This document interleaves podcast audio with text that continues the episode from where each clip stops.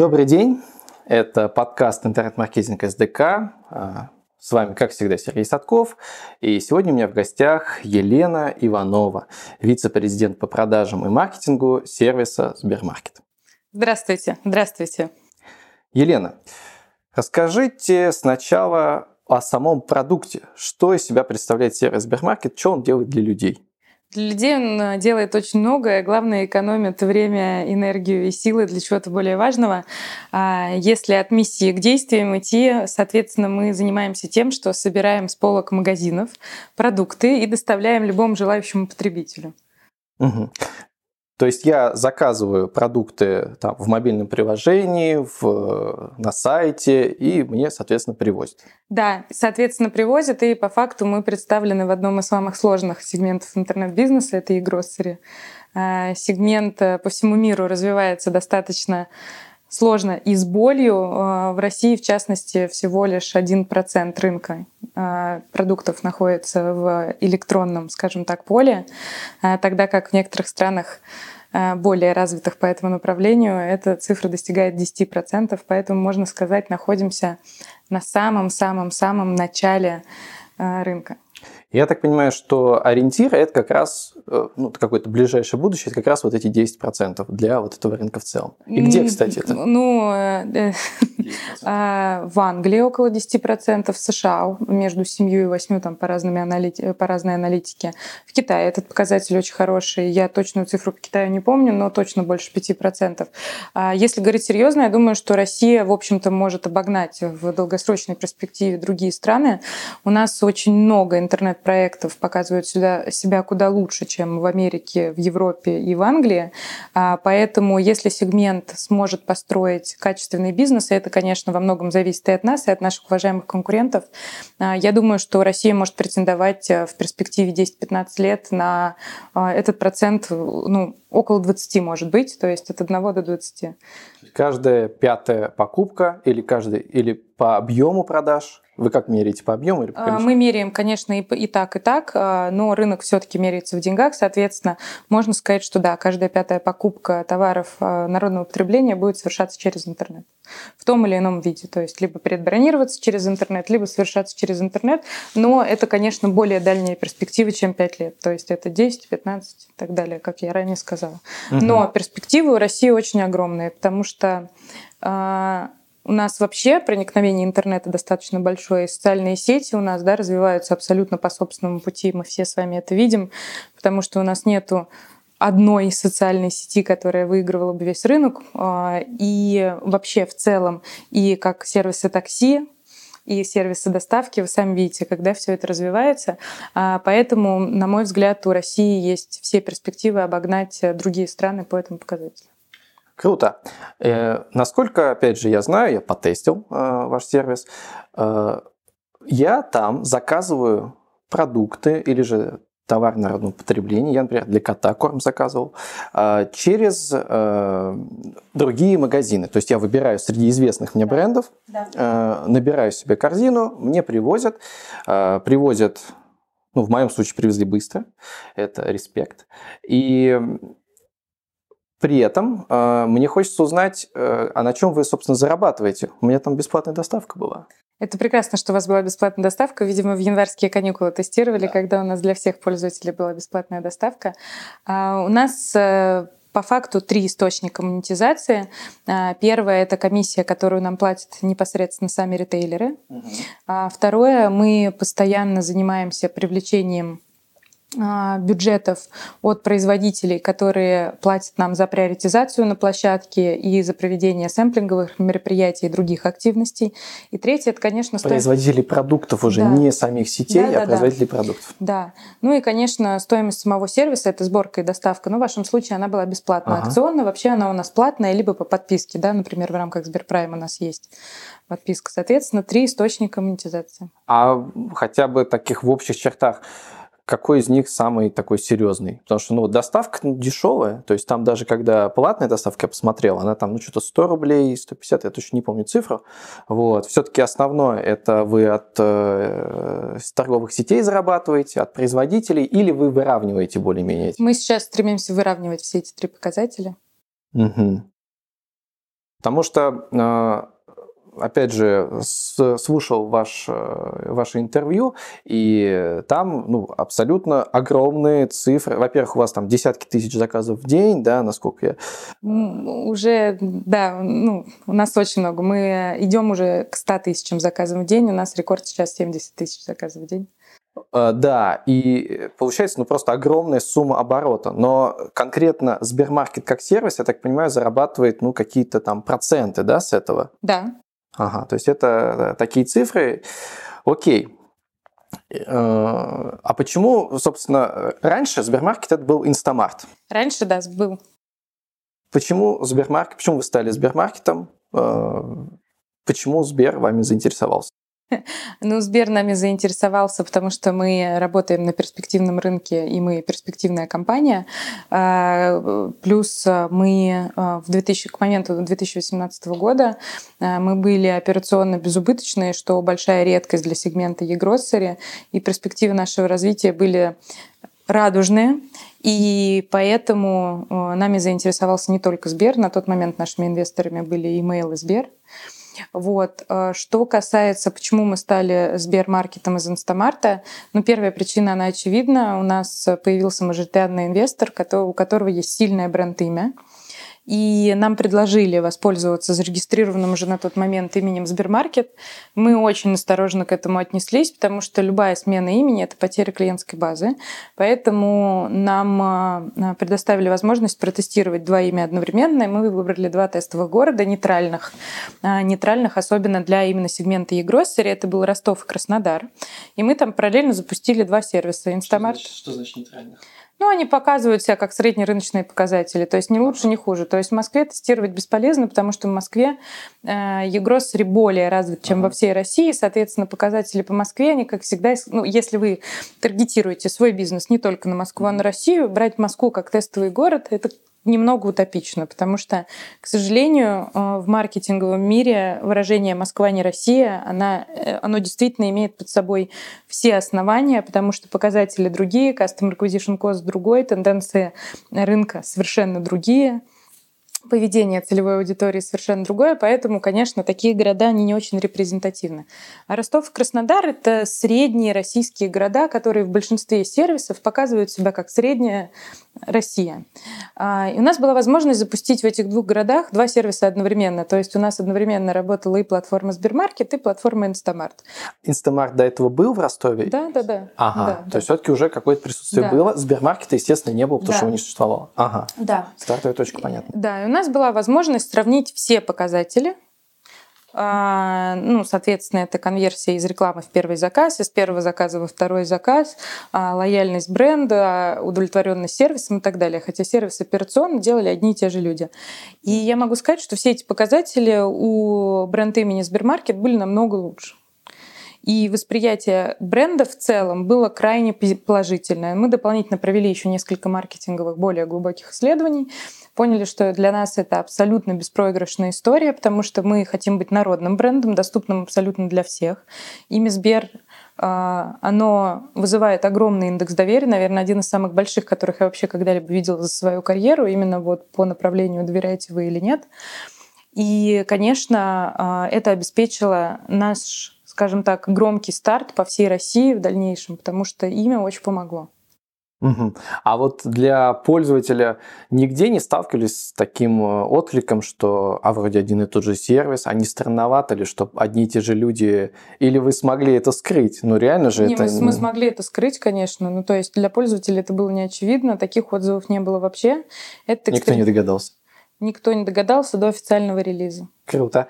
А это были разные приложения, да. разные сайты, ну, то есть, не да. знаю, только ООО одно и то же было. Да. Но так не копали. Нет. Пользователи. Пользователи вот. Вообще редко смотрят, кстати, на юрлица, ну, вот на какие-то такие uh-huh. детали. Но если бы, я вам сразу сбегая вперед, могу сказать, что если бы, например, такой внимательный пользователь, как вы, спросил бы нас, мы бы ответили, что да, это тоже мы, да, мы тестируем имя, мы не видели на тот момент никакого смысла утаивать это от потребителя, то есть осознанного, скажем так, утаивания, скрывания не было. Мы просто решили провести реально честный эксперимент. И я могу сказать, что ну, это будет очень высокомерное заявление, но я честно вам признаюсь, что Мне кажется, что далеко не за каждую карьеру, не каждому маркетологу дается возможность на такой интересный эксперимент. И я, конечно, получила персонально, и моя команда получила, мы получили массу удовольствия, потому что это та самая история, когда ты действительно можешь все посмотреть на цифрах и принять взвешенное решение. И поэтому я благодарна и нашему акционеру за то, что они дали нам такую возможность. Это рискованное было. Да. Вы тоже понимаете, что Конечно. Здесь риски, естественно, есть. А, потому что ну, рисков много, и имиджевых, и бизнесовых. Но в результате это уникальный опыт. И если у кого-то будет еще такая возможность, я всегда всем рекомендую посмотреть реально вес бренд-имени на цифрах. А, удается не каждому, и воочию удается не каждому увидеть, насколько на интернет-маркетинг вот это самое бренд-имя влияет. Ну, я согласен, что это крутейший эксперимент, потому что я много проводил каких-то опытов с АБ-тестированием, и вообще это очень сложно, потому что нужно и набрать определенную статистическую вероятность, и, опять же, масштаб такого эксперимента, это очень сложно. Некоторые детали еще хотелось бы уточнить. Пожалуйста. Технологически под капотом было одинаково все, да. То есть просто два приложения с разными названиями. Ну, да, разная цветовая гамма, разные названия, разная стилистика. Понял.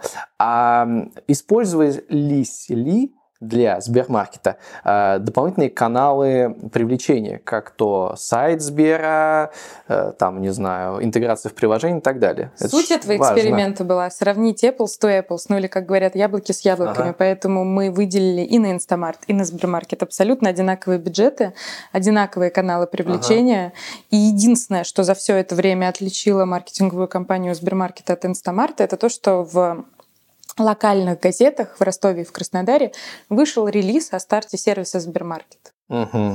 Но это был, вы можете даже посмотреть после нашей программы, если вы собираете там материалы, вы можете посмотреть эти релизы, они там легко находятся через Google и Яндекс.Новости, и они были не у топовых изданий, и они не были переопубликованы там на федеральном уровне. То есть это носило чисто локальный уровень, и uh-huh. существенной разницы такие пресс-релизы на эксперимент не могли, не могли существенно повлиять, скажем так. Поэтому можно считать, что это вообще были одинаковые рекламные кампании. Окей. Вы запустили, вы увидели разницу в конверсиях. На каких этапах эта разница была? На всех или там? На... И Осна... какие хотя бы порядки цифр? Да, значит, да не порядки. Я думаю, что эта информация уже за давностью лет можно считать публичной. Больше, чем на двадцать пять процентов, немного больше, чем на двадцать пять процентов. Конверсия из установки в первый заказ и из просмотра рекламы, ну, там, в частности, в контексте, uh-huh. в первый заказ была лучше. Соответственно, Customer Acquisition Cost удалось оптимизировать на эти самые двадцать пять процентов.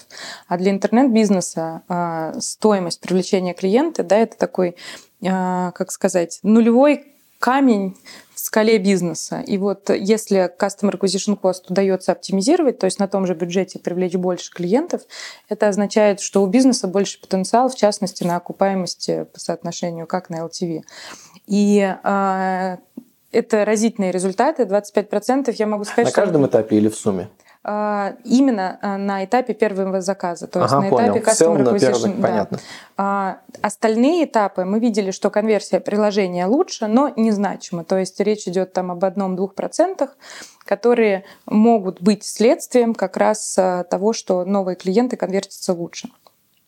Основная разница именно в стоимости привлечения клиентов и из конверсии, из установки в первый заказ. Ну, я так понимаю, если говорить о каком-то дальнейшем взаимодействии, там уже скорее работает, как вы первый заказ, насколько хорошо отработали, там уже человек, он или пользуется приложением, и ему не так уже принципиально. Да, после первого заказа в силу уже вступают другие маркетинговые мощности, не бренд, да, а скорее си ар эм, сопровождение потребителя, ранняя диагностика, если у потребителя была проблема, объяснить ему ее, помочь ее решить.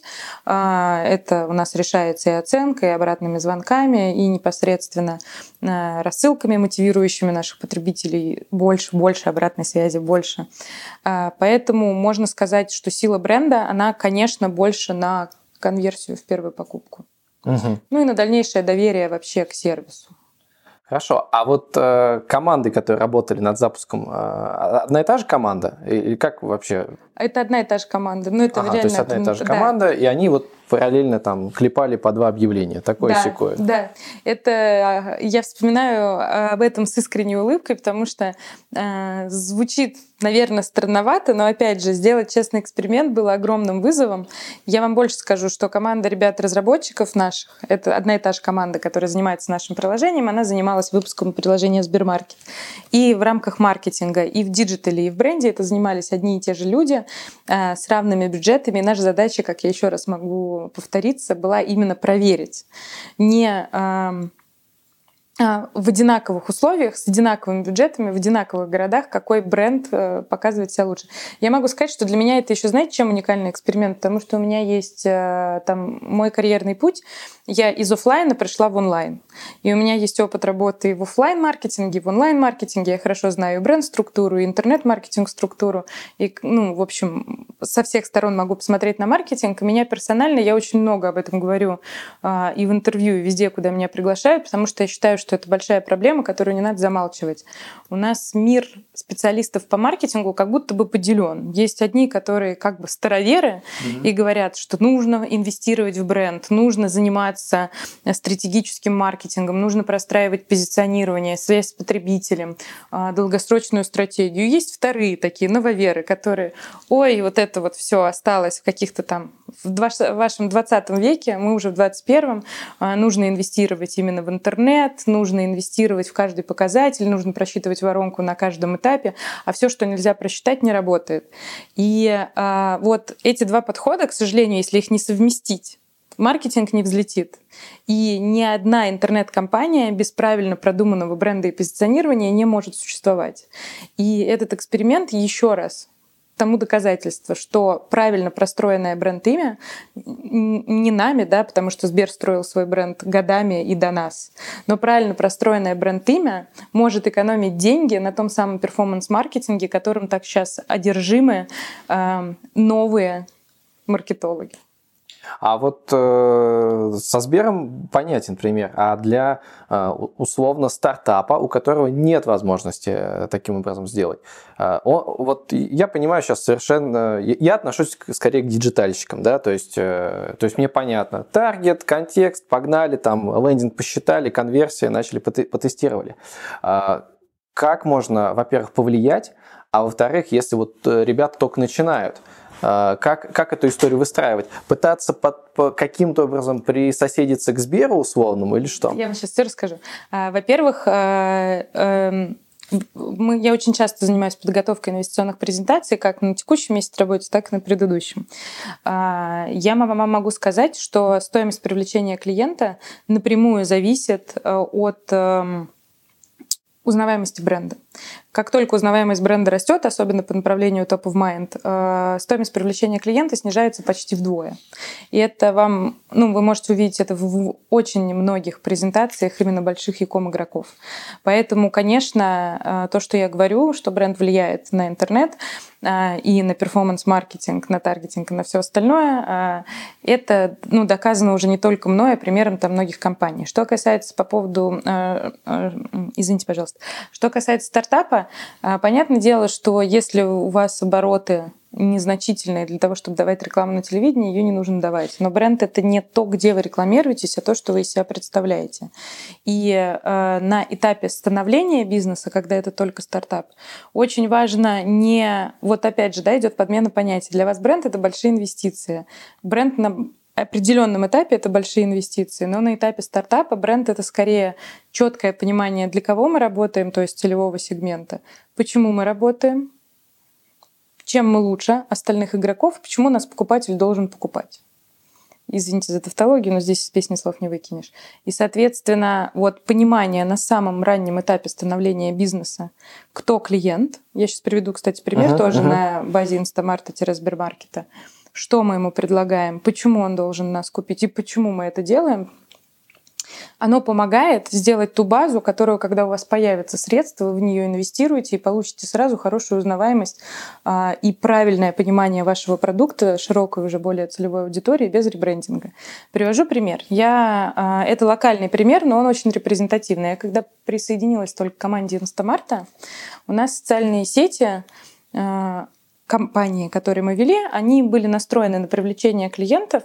Я провела аналитику, и выяснилось, что у нас контент, который мы транслируем в социальных сетях, ориентирован на аудиторию восемнадцать двадцать пять, а целевая аудитория нашего сервиса двадцать пять тридцать семь. Угу. Основная, если говорить именно про ключевую целевую аудиторию. И просто изменив то, что мы говорим и как мы говорим, мы тут же увеличили поток новых клиентов через социальные сети и там микротаргетинговую рекламу в группах, да, релевантных. Это один из тех примеров, который как раз говорит о том, что, что такое бренд, для кого мы работаем и что мы предлагаем. И почему мы это предлагаем? Нужно на самом раннем этапе бизнеса предпринимателям, как вы, или ребятам, которые занимаются маркетингом внутри стартапов, понимать. У нас же очень часто э, перформанс-маркетинг существует без отрыва понимания вот этого самого, ой, извините, в отрыве угу. э, от понимания этого самого клиента. То есть есть отдельно перформанс-маркетинг, э, показатели воронки, да. клики, э, конверсии, эффективность, и отдельно клиент. Вот бренд — это как раз про, объ... про объединение того, что мы делаем для того, чтобы маркетинг был эффективным, с тем, для кого мы это делаем. Ну, то есть для конечного клиента. Но мы можем это и на лендинге писать. То есть мы можем на лендинге отразить ту же самую целевую аудиторию, мы можем отразить какие-то ее чаяния, потребности, возжелания и прочее. А что еще? Вот социальные сети, что это? Контент, получается, формирует? Контент. Tone of voice, то, что называется. То есть как вы общаетесь и с кем вы общаетесь. Вообще, если говорить, есть такое старое, опять же, староверское понятие точки контакта с потребителем. Я его очень люблю, поэтому позволю себе про него тоже поговорить. Оно было изобретено еще в начале двадцатого века, и, конечно, тогда все было по-другому, но оно до сих пор работает. Один из основополагателей маркетинга предложил своей команде, вообще маркетинга в Америке, предложил своей команде подумать о клиенте как о живом человеке, который каждый день встает и что-то видит, и что-то трогает. И описать все возможные точки контакта, где он столкнется с вашим брендом. Ну, например, встаете вы, с утра по радио слышите рекламу, раз контакт. Вышел на улицу, увидел наружную рекламу, два контакта. Увидел машину доставки, три контакт. Рассказал знакомый или пожаловалась мама или еще кто-то о том, что там что-то было не так или наоборот так, четыре контакта и так далее. Вот э, история про бренды сейчас, она про то, чтобы в миллионе точек контакта, потому что сейчас точек контакта намного больше. Вы сделали заказ, вы получили смс-ку, точка контакта. Получили смс-ку, вас начала преследовать реклама ретаргетинговая в социальных сетях, которая относится абсолютно к перформанс-маркетингу, дает хорошие результаты. Два контакта. Вы зашли на лендинг, три контакта. Увидели сообщения в социальных сетях, четыре контакта. Прочитали сообщения в Ведомостях, увидели репост или еще так далее. И таких контактов может быть до сотни. Вот все эти контакты должны у потребителя создавать ощущение, что с ним общается одна и та же компания. Угу. А кто-то за этим следит сейчас? Да. То есть это конкретный человек, который должен э, все э, вот эти конечные месседжи, сообщения, которые видит пользователь, он должен на предмет ну, того же самого тона, тона сообщения. Да, да. То есть кто-то общается с восемнадцатилетними и пишет там, э, используя э, там, не знаю, эмоджи, смайлики, там, отсылки к Моргенштерну и так далее. А кто-то будет общаться немного в другом, кто-то будет Малахова показывать на лендинге. У вас там э, сейчас на, на лендинге Сбермаркета Малахов. То есть это тоже определенная целевая аудитория, я так понимаю. Мы работаем с разными селебритями, э, извините, с разными селебрити. Э, Малахов не единственный, с кем мы работаем, но... Э... Малахов, который, пусть говорят, не тот, который э, дяденька, который лысенький с этим самым. Очень смешно, да. Андрей Малахов является бренд-амбассадором Сбермаркета, чем мы очень гордимся, потому что Андрей, как и Сбер, э, единственный мужчина в рейтинге Рамира, который вызывает доверие без политической подоплеки у населения. Поэтому мы очень рады, что мы заполучили его в пакет наших селебрити, честно могу сказать. Что касается... Да, вы абсолютно правы. У нас есть, ну, у нас есть бренд-команда, которая все это отслеживает. И как общается колл-центр, и каким образом написаны письма, смс, каким образом выглядит реклама в интернете, как мы говорим на телевидении, и даже как я даю комментарии и, э, в прессе, и вам в том числе. Да. И это очень важно. Сразу могу сказать, что сейчас у нас, если говорить от нашего идеального целевого состояния, у нас где-то шестьдесят пять, потому что мы в конце года э, претерпели очередной визуальный ребрендинг, и, соответственно, визуальную часть нужно немного... Ну, шестьдесят пять. Ну вот, и, если бы я хотела, чтобы это было сто процентов идеальности, сейчас это шестьдесят пять. Ага, идеально на шестьдесят пять процентов. Да. Да, соответственно, шкала идеальности от Еленочки. Вот, соответственно, вот этот вот гэп в тридцать пять процентов нам еще предстоит преодолеть. Ага. А вот э, интересно было бы понять, э, как, э, вот, будучи вице-президентом по продажам и маркетингу, выстраивается вот эта система взаимодействия между сотрудниками. То есть е- те, кто занимается маркетингом и продажей, их, ну там, какой добавьте, порядок добавьте отделов... на удаленке еще, вот это вот, мне кажется... Да, еще и на удаленке. Вопрос. То есть как, э, во-первых, к- какие вот эти взаимодействия, то есть тут получается, что если вот этот человек, который следит за брендом, он должен все прослеживать да. как-то горизонтально, есть еще разные отделы, э, там, контекст, э, и там сидят ребята, которые занимаются контекстом, там сидят ребята, которые занимаются мобильным приложением. Вот как примерно это все связано? То есть... Я расскажу, это прекрасный вопрос, потому что выстроить такую структуру достаточно сложно, и я думаю, что все растущие компании страдают от некоторой мискоммуникации. Нам это почти удалось. Опять же, далеко не на сто процентов. Я думаю, что всегда есть куда улучшаться. На семьдесят пять. На семьдесят. На семьдесят, на семьдесят, да. Давайте расскажу сначала про структуру департамента. Департамент состоит из трех больших блоков. Соответственно, первый — это би ту би, потому что у нас больше, чем десять процентов бизнеса — это би ту би, мы обслуживаем офисы. И там как раз классический отдел продаж, где есть key-аккаунт-менеджеры, есть группы продаж, группы спецпроектов, и они работают напрямую с клиентами. Второе большое подразделение — это маркетинг. В маркетинге, в свою очередь, есть перформанс-маркетинг, бренд-маркетинг, си ар эм-маркетинг и так называемый трейд-маркетинг. Трейд-маркетинг у нас занимается поддержкой полей, городов и ритейлеров, соответственно, непосредственно локальным маркетингом на полях. И есть третье большое подразделение, это Brand Solutions, платформа Brand Solutions, это как раз большой отдел, который включает разработку, платформу, разработку платформы, взаимодействие с производителями непосредственно и интеграциями э, в наш общий маркетинг, э, направление работы вот с производителями как mm-hmm. раз, когда мы приоритизируем какой-то товар или помогаем сделать сэмплинг и так далее. Вот есть три таких больших блока. Еще есть проектный офис, но об этом не будем. Вот три больших блока. Между ними э, в рамках каждого проекта мы в компании используем матрицу раси, соответственно, за каждый проект или за каждую функцию. У нас есть кто-то responsible, accountable. И вот по факту задача того человека, кто responsible, кто отвечает, настроить все горизонтальные связи, в частности, например, с колл-центром, mm-hmm. который э, собирает обратную связь с потребителей. И он не в нашем департаменте, он в другом департаменте, но собирает обратную связь с потребителями и общается чуть ли не так же часто, как мы. И вот если вы, например, отвечаете за бренд, или я отвечаю за бренд, mm-hmm. моя задача — понять все точки контакта и внутри компании горизонтальное взаимодействие отладить. Mm-hmm. То есть создать инструкции, объяснить, как мы работаем, мониторить периодически и создать всю эту систему. Конечно, не в одиночку, иногда на это там требуются сотрудники.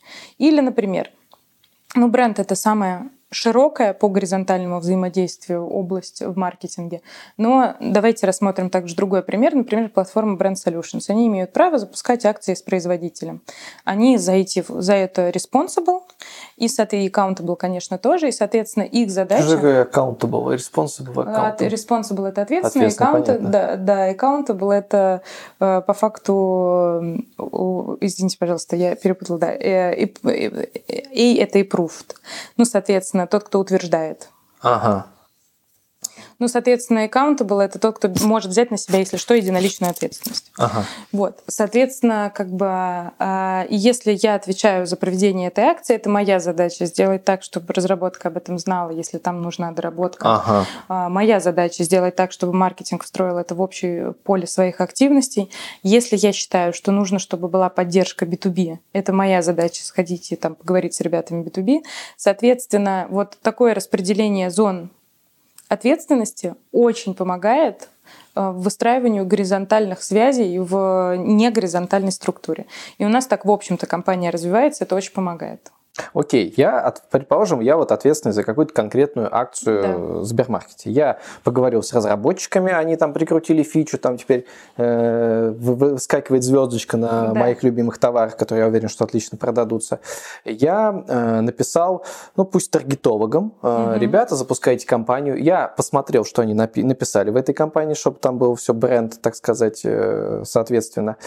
А вот сидит уже конкретно э, таргетолог, да, он э, получил, я так понимаю, от меня он получил некоторое задание, и, а у, не, у него, у меня метрика, насколько я понимаю, это э, успешная акция, то есть какая-то там, я запускаю ну, да, акцию, и вот она столько-то продалась. А у таргетолога, получается, какие-то свои э, метрики. Э... У него есть метрики для общего бизнеса, то есть у него есть его собственный о кей ар. Угу. Ну, или там, это аналог кей пи ай, только немножко другой. Соответственно, у него есть его и собственные метрики успешности, но при этом он должен помогать своим коллегам выполнять их метрики успешности. Поэтому, по факту, вот эта акция, она придет с дополнительным бюджетом. Ну, то есть, за которым... Ага, то есть у него, получается, тоже приходят новые акции, это такая чуть-чуть там элемент есть или премирования, или какого-то там процента, то есть это связано. То есть он не просто отрабатывает, сколько там, пять объявлений, мне пять объявлений надо сделать, пошел дальше. Немножко не так, это не его премирование, вопрос в том, что есть регулярный бюджет, например, угу. сто рублей. Да. Если мы запускаем дополнительную акцию, на нее есть отдельный бюджет десять рублей, угу. и для этих ста рублей есть одни показатели эффективности, для этих десяти совершенно другие. Ага, уже в рамках, которые определяются конкретные да. акции. Угу. Окей. А вот э, мне очень понравилась история с тестированием, я прям кайфанул. Вот конкретную акцию тоже. Реально можно да. потестировать да. и так далее. И кто этим занимается? Можно. Есть ли кто-то, кто занимается вот подсчетом тестирования отдельно, или это тот же человек, который отвечает за акцию? Не буду э, лукавить. У нас сейчас на уровне продукта АБ-тестирование только на этапе разработки находится. То есть у нас продукт сейчас не дает возможности АБ-тестить. Но мы тестим не на уровне продукта, а как раз на уровне акций. Ага. И точно так же мы делаем лендинги, о которых вы сегодня уже говорили, на них тоже можно протестировать без вовлечения в продукт. Под продуктом мы подразумеваем мобильное приложение. Да, да, да. Само мобильное приложение. У нас нет возможности вам показывать одно мобильное приложение, а мне, например, другое на данном этапе. Конечно. Скоро ну, будет. Да. Ну, а, будет, да? То есть да. это будет внутри приложения. Да. Поэтому мы ищем другие инструменты, чтобы это делать, но у нас все, что действительно значимо для системы, прежде чем делать, скажем так, роллаут или выкатку на всю систему, естественно, мы тестируем. Тесты могут, ну там их есть несколько категорий, самый простой и самый быстрый – это взять текущих клиентов, Uh-huh. поделить их на какие-то группы по, так, чтобы признаки были одинаковые, отправить им смс-кой, имейлом или пушом приложение и посмотреть, какое лучше отработает или у какого будет конверсия лучше. Это самый быстрый, это там типа десять минут займет. Но это тест, который даст вам понимание только имеющейся базы. Если речь идет именно про новых клиентов, обычно мы запускаем десять, пятнадцать, двадцать объявлений в сочетании с промо в ротацию, и по итогам недели смотрим, какой отработал лучше. И если есть какие-то лидеры, они чаще всего есть. То есть здесь важно понимать, что там из пяти объявлений два или одно будет прям с огромным отрывом. Мы его ставим там. Ну, расширяете бюджет да. или охват и так далее. Да, ну а про регулярные э, тестирования, в, соответственно, в мобильном трафике, э, особенно в социальных сетях и в таргетинге, и в контексте, это, об этом даже речи не идет, ну то есть это регулярная основа. У нас там каждую неделю подгружается десять новых креативов, просто мы смотрим. Угу. А, и... Хорошо.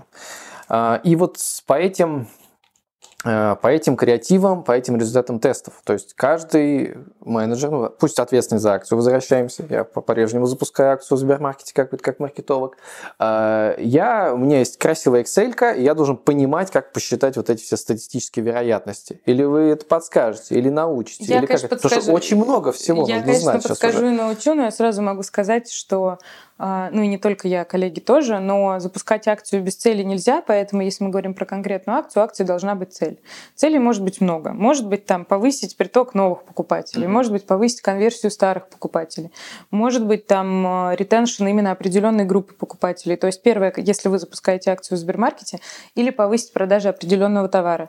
Первое, что вы точно знаете, это какая у вас цель. И как вы будете ее измерять? Как минимум два цифровых критерия должно быть. Ну, например, там продажи и новые клиенты. Uh-huh. А почему как минимум два? Потому что на один может повлиять что-то другое. Uh-huh. Ну, так бывает, потому что мы же не в вакууме находимся.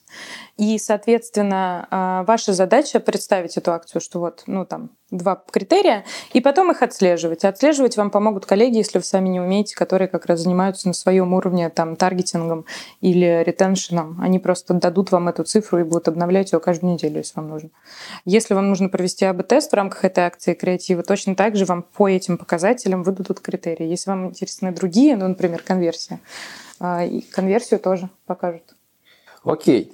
Надеюсь, еще что... я... я вам больше скажу, мы даже когда запускаем, вот сейчас мои коллеги, особенно Никита, привет, у него сегодня день рождения, мои коллеги, okay. да, они вспомнят, мы иногда у нас есть такие споры горячительные по поводу, все ли нужно тестировать. Мой посыл: нужно тестировать все. Мы здесь запускали челлендж в декабре. Мы даже челлендж тестировали до запуска. Хотя это была суперспорная история, тестировать челлендж до запуска. Но мы его протестировали, поняли, что показатели на тест выполнены, и только потом инвестировали бюджет. Если бы не выполнили, просто отменилось бы? Да. Ага. Окей. По поводу тестов, по поводу экспериментов.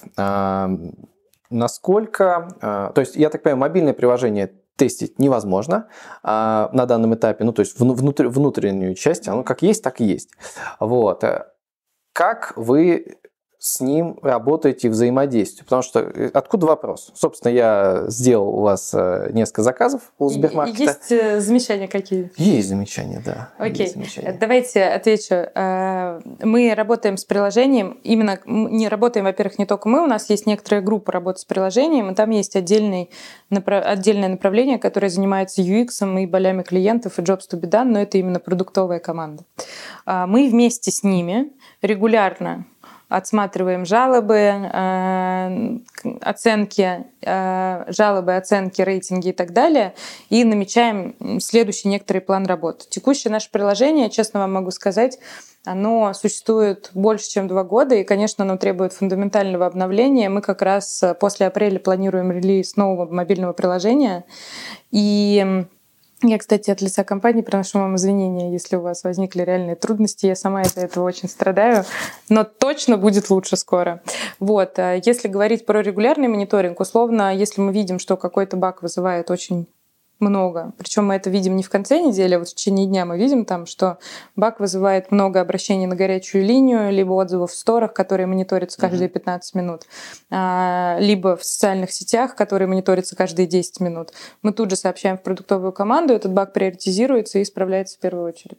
Просто вот тут э, действительно важный момент, когда я, как маркетолог, я что-то запустил, ко мне побежали лиды, а лиды начали возмущаться, что, например, там, э, в приложении там не работает кнопка оплаты, или она работает как-то странно, например.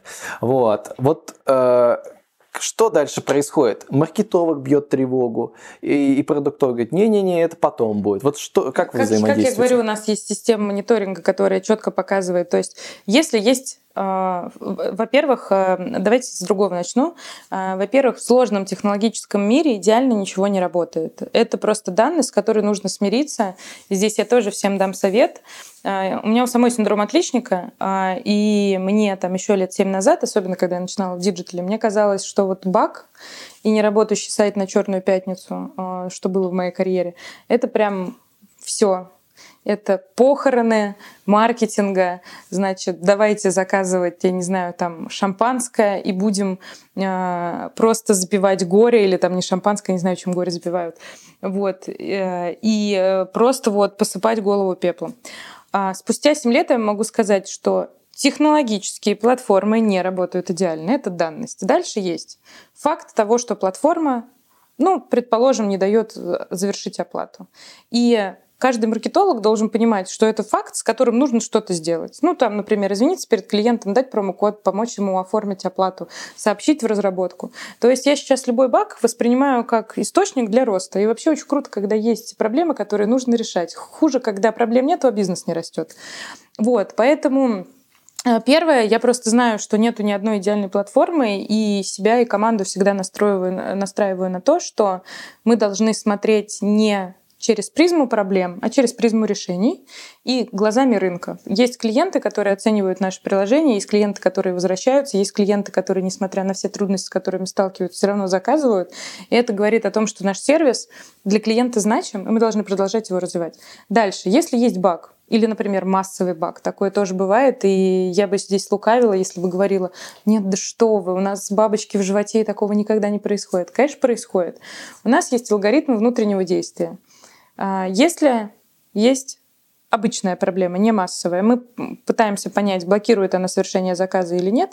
Если она блокирует совершение заказа, она попадает в разработки в один кластер, если не блокирует, в другой, ну там по степени срочности. Если баг массовый, массовый, ну все же бывает, да, предположим, там что-то поломалось, и вот вообще ничего не работает. Это, конечно, тут же а, у нас подключаются абсолютно все службы. У нас колл-центр обзванивает пострадавших потребителей, объясняет им, почему это случилось, и отправляет им извинительный промокод. А, маркетинг на всех платформах делает проактивное заявление или отправляет клиентам, у которых на сегодня оформлен заказ, что, как бы, ребят, вот такая ситуация, разработка чинит. Это командная работа. Обычно нам удается ее за тридцать-сорок минут преодолеть.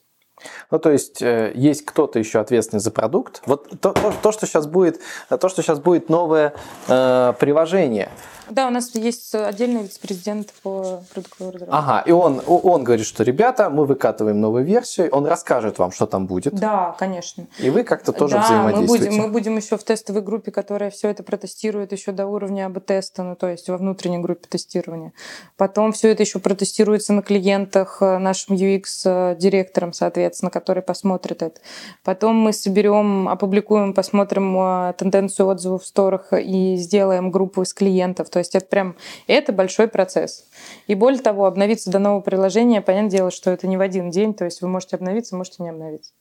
По поводу ю экс, ваше интересное выступление на, про еще эпохи Домино Пиццы, да. Что ю экс это исключительно, вот мы запустили веб-визор, мы посмотрели, как там люди кликают, куда кликают, куда не кликают, приняли решение исключительно на основании этого. При этом, насколько значимо ю экс-специалист, который говорит, ребята, так не должно быть, так вот, вот как с мобильным? Вам... В мобильном нет уже веб-визора, насколько я знаю. Ну, сейчас есть уже программы, есть тестирование, когда вы можете...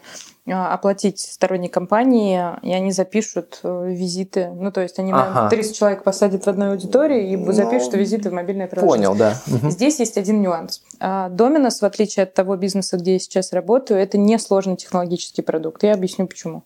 Потому что если смотреть с начала каталога, да, это всего двадцать четыре пиццы на тот угу. момент было. Ну, там разные виды теста, окей, ну, это и там пятнадцать закусок. Угу. У нас сейчас каталог сорок две тысячи позиций. Угу.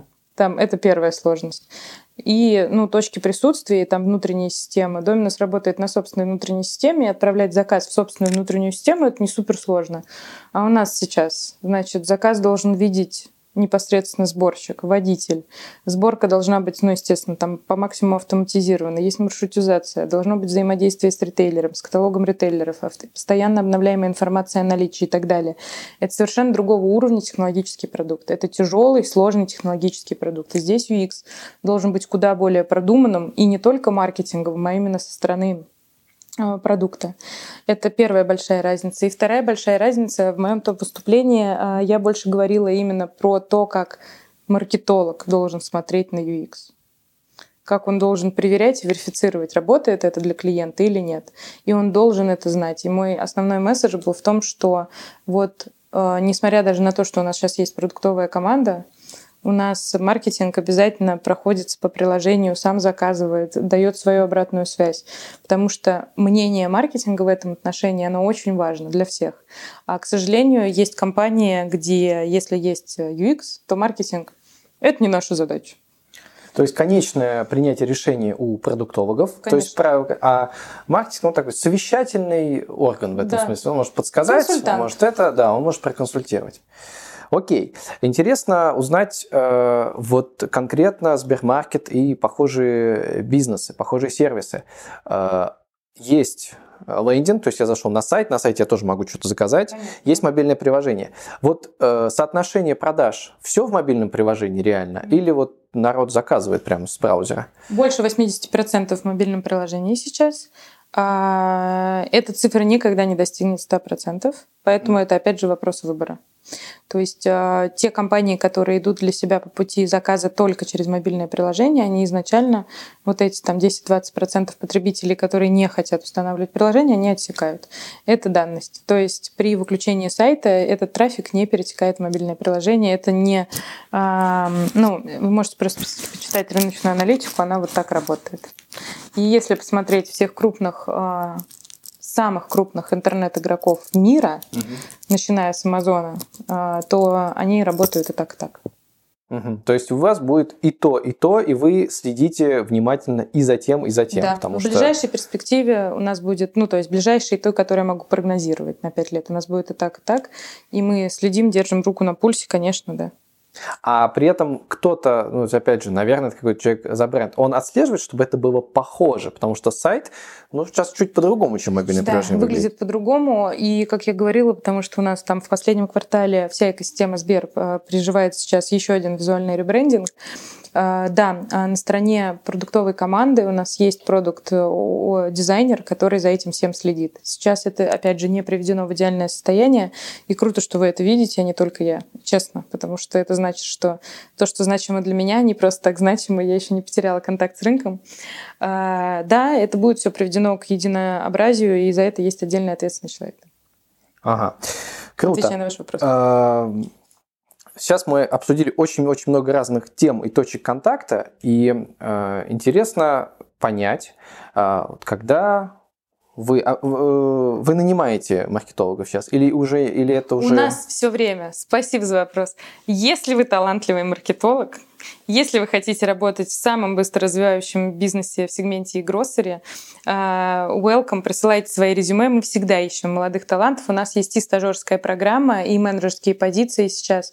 У нас тринадцать позиций открыто только в маркетинге, это еще без учета Brand Solutions. И мы очень ждем талантливых кандидатов. А что такое талантливый? Ой, это, на этот вопрос я отвечаю. У нас есть онбординг, это такое понятие, да, для новых сотрудников, и мы всегда, я всегда рассказываю, что я считаю успешным маркетологом. Этот человек должен обладать всего тремя ключевыми качествами. Во-первых, он должен уметь э, встать на позицию начинающего. Это означает, я знаю, что я ничего не знаю, полностью обнулиться и построить свое знание с нуля.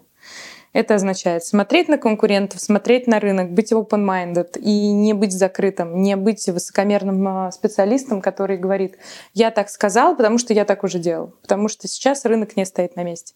Второе — это безумно быстрая адаптивность к изменениям. Приведу примеры, зачем это нужно. Пандемия. Все изменилось за один день. Вот если бы маркетинг думал, а не делал в этой секунде, или не делал и думал одновременно, мы просто потеряли рынок. Мы быстро переориентировали все и смогли и то, как мы для потребителей, что мы для потребителей, что мы говорим потребителю, и смогли показать рекордный рост и в пандемию, и потом. Ну, соответственно, и во время изоляции, и потом. А что значит вот для... Я понимаю, для сервиса ресторанов, что значит переориентироваться? То есть вот не для сервиса, а для ресторана именно. То есть вот мне ресторан, мне срочно нужно организовывать вообще крутую онлайн-доставку. А что для вас реально изменилось в пандемии, потому что, ну, вы и раньше доставляли, сейчас просто больше спрос на эту историю. Вот что изменилось реально? А, ну, во-первых, у нас в секунду упал сервис, и потребителям нужно было объяснять, почему он упал. Во-вторых, мы открыли... Упал за... от перегрузки. Да-да-да. Угу. А, а, мы открыли сразу всю Россию, то есть сразу стало понятно, что открываться нужно быстрее, а это безумная нагрузка для, марк... для маркетинга. Ну, то есть открывать каждый новый город, это же процедура открытия. Мы открыли, ну, самая большая нагрузка на операцию, но на маркетинг тоже очень большая нагрузка. Мы все, что должны были открыть за следующие три года, открыли за три месяца. Operations — это те, кто занимается именно производством и вот... Да, да, чтобы... да, соответственно, как бы за три месяца. И то есть важно понимать, что если бы мы не были готовы к изменениям, мы такие, ну нет, мы не можем сделать процедуру открытия быстрее, план расписан на три года, мы будем работать. Вот ну, три года же понятно, что делать. Это второй пример. Третий пример — то, каким образом мы подключали, да, там разные ритейлеры, их тоже нужно позиционировать как-то для клиента, развитие быстрой доставки. Это все проекты, в которых маркетинг участвует, и быстрая реакция на изменяющуюся среду нужна. А потом, опять же, реакция на там, платная доставка, бесплатная, средний чек, рын... ну, за... рынок нужно постоянно мониторить, и это во время изоляции тоже нужно было. Бесконтактная доставка, социальные проекты для там, бабушек и там, uh-huh. пенсионные программы. Это все, где нужно было быстрая адаптация маркетинга. Ну, то есть, по сути, если так подытожить... Потом кон... би ту би. Не забывайте о том, что у нас отдельный огромный раздел би ту би, который просто в секунду все офисы закрылись. А насколько он огромный, кстати? Ну, то есть, опять по же, в процент, человек? Да, по, по... Нет, нет, имеется в виду... десять процентов бизнеса ага, нашего, но это много, правда. То есть в абсолютных объемах мы там номер три, наверное, сейчас игрок офисного сапплая. Ага. Точно не могу сказать, потому что не видела последние данные. Вот, э, офисы, мы все переориентировались, соответственно, и наш би ту би-отдел показал себя просто супер оперативно, готовым к изменениям. Мы сразу начали продавать продуктовые сертификаты для сотрудников компаний, которые ушли э, на домашнюю работу, переориентировали работу с офисного сегмента на сегмент тех предприятий, которые не закрылись, это и медицинские учреждения, и э, ну, другие компании, которые, ну, в основном это были медицинские учреждения и производственные предприятия.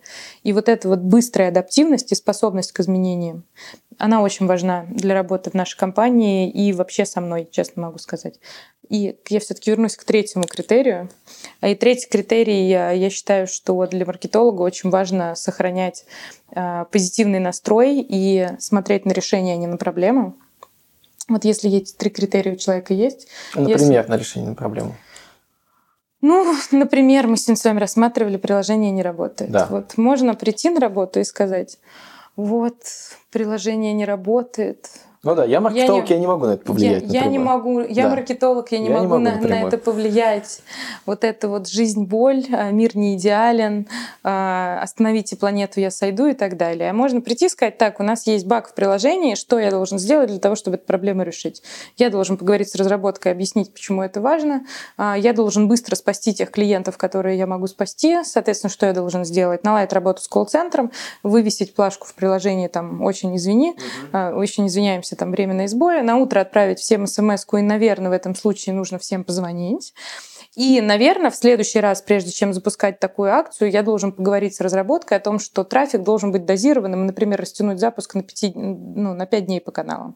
Или делать ее через лендинг. Вот это action-oriented, ну, то есть это ориентированная на конкретные действия позиция. Без нытья, сорян. Не люблю нытиков. Пока что э, из э, главной навыки талантливых маркетологов э, прозвучало все, что связано с soft skills. То есть это... Остальное мы научим. Я, знаете, мой любимый пример. Вы меня прям разговорили. Я всегда его говорю, на своем, на, когда делаю собрание с своим отделом. Вот приведем с вами пример.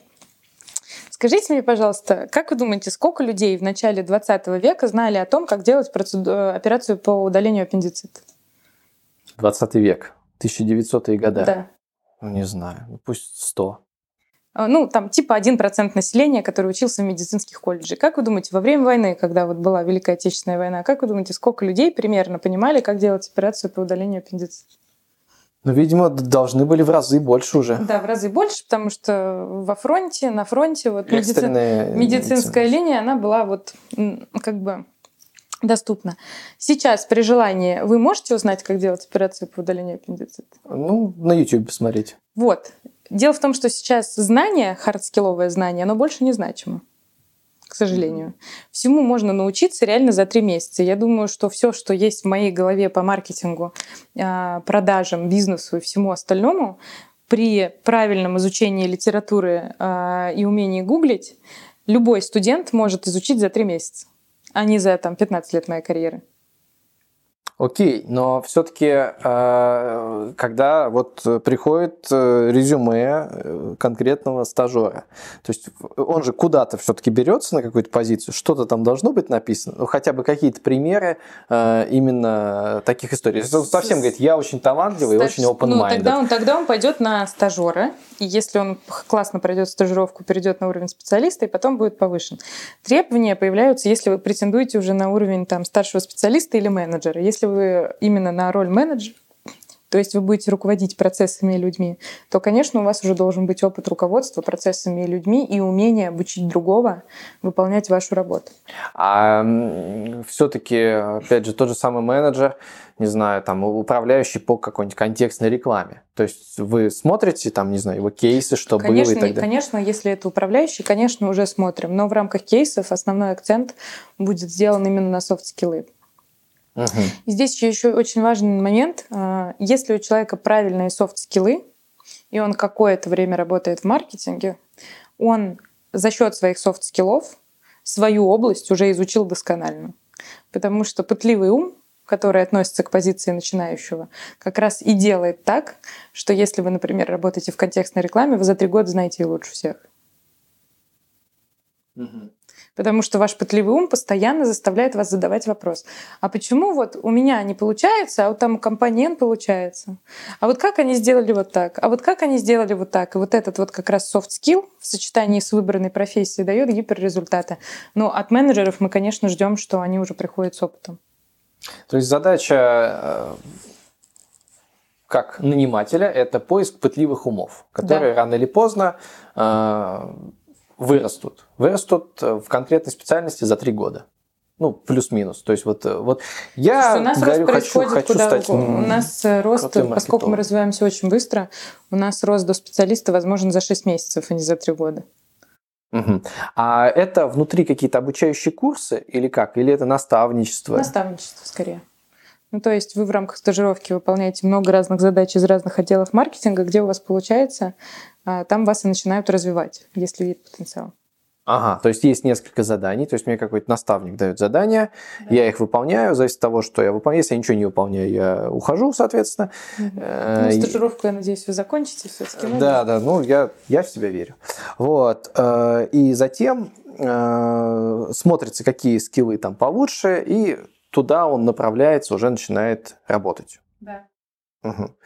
А, и обучение, а вот, ну, вот обучение с помощью наставничества, не слишком ли это еще затратно с точки зрения времени этих специалистов?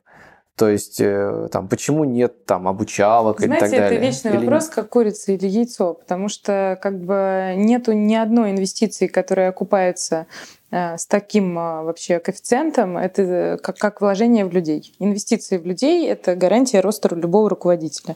Поэтому это первый момент. Второй момент. Я глубоко убеждена, что невозможно, не зная, научить.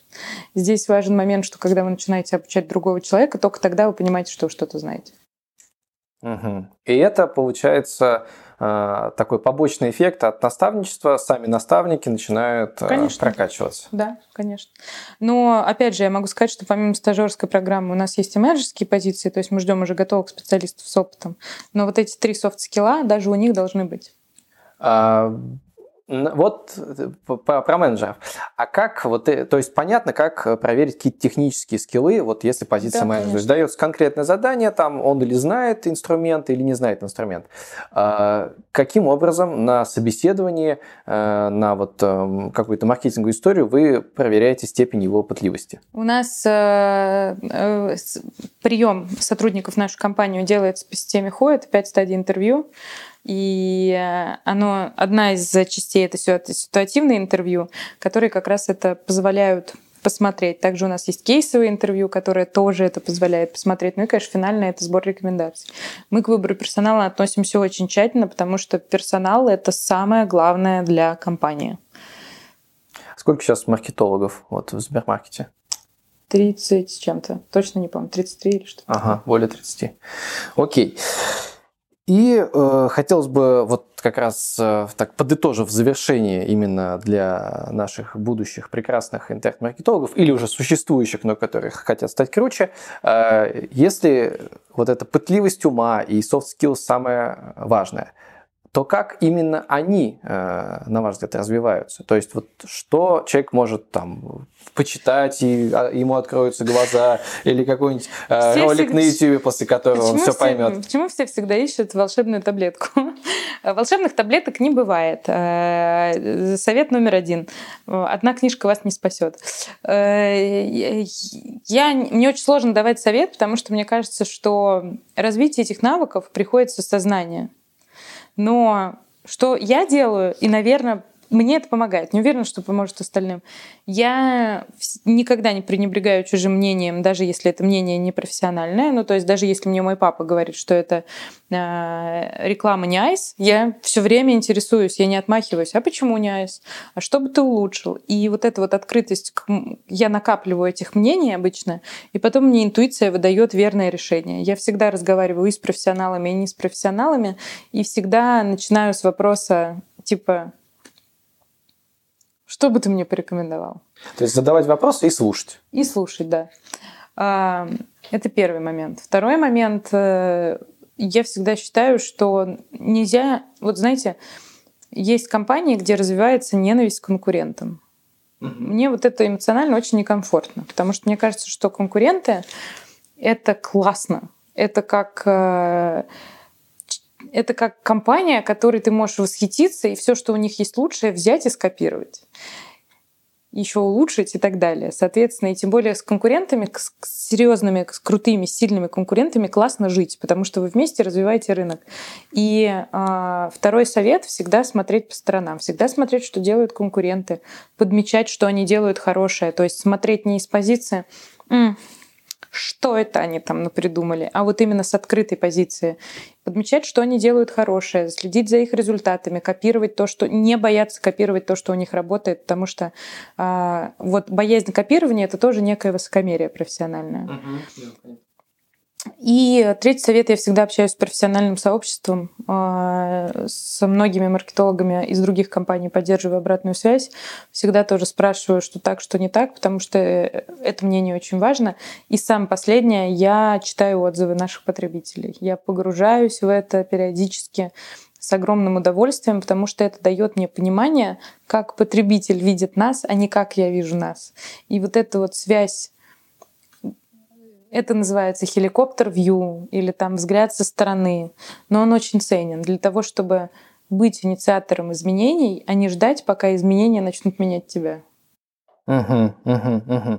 То есть получается, что маркетолог, он спрашивает, ну я так понимаю, тут так или иначе спрашивает у конкурентов, но не всегда напрямую, условно. Спрашивает, а? Слышит. Ага. И затем... как-то действует. действует. То есть какая-то, какая-то, какого-то рода проактивность. Да, проактивность — это, ну, даже не обсуждается. Просто, знаете, это слово написано так часто на всех сайтах про маркетинг, что я просто не люблю его даже упоминать. Ага, ага, ага. И какой баланс между вот этим задавать вопросы и, и потом действовать? Ну вот сколько, не знаю, там, половину времени изучать рынок, половину времени там новый креатив делать? Ну, конечно, действовать нужно там где-то, наверное... Здесь зависит все от роли, потому что если вы директор по маркетингу, ваша задача больше думать, чем делать, и это важно очень понимать. А если вы начинающий специалист, ваша задача больше делать.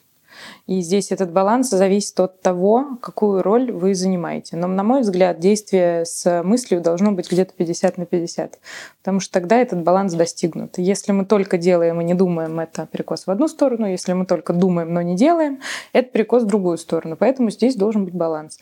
Но очень много еще определяет время. Вот когда там случилась, например, изоляция и пандемия, думать не было времени. То есть нужно было делать. И вот опять же умение вот этот вот процент, вот знаете, как шкала, вот ее подвинуть в зависимости mm-hmm. от ситуации, это тоже э, талант понимания ситуации. Mm-hmm. Ну то есть э, получается, что нужно помнить, что маркетолог, он от слова маркет, а маркет — это рынок, и за рынком Абсолютно нужно точно. смотреть во всех его проявлениях. Абсолютно точно, да. Нужно смотреть за клиентом, за рынком, нужно все время держать руку на пульсе.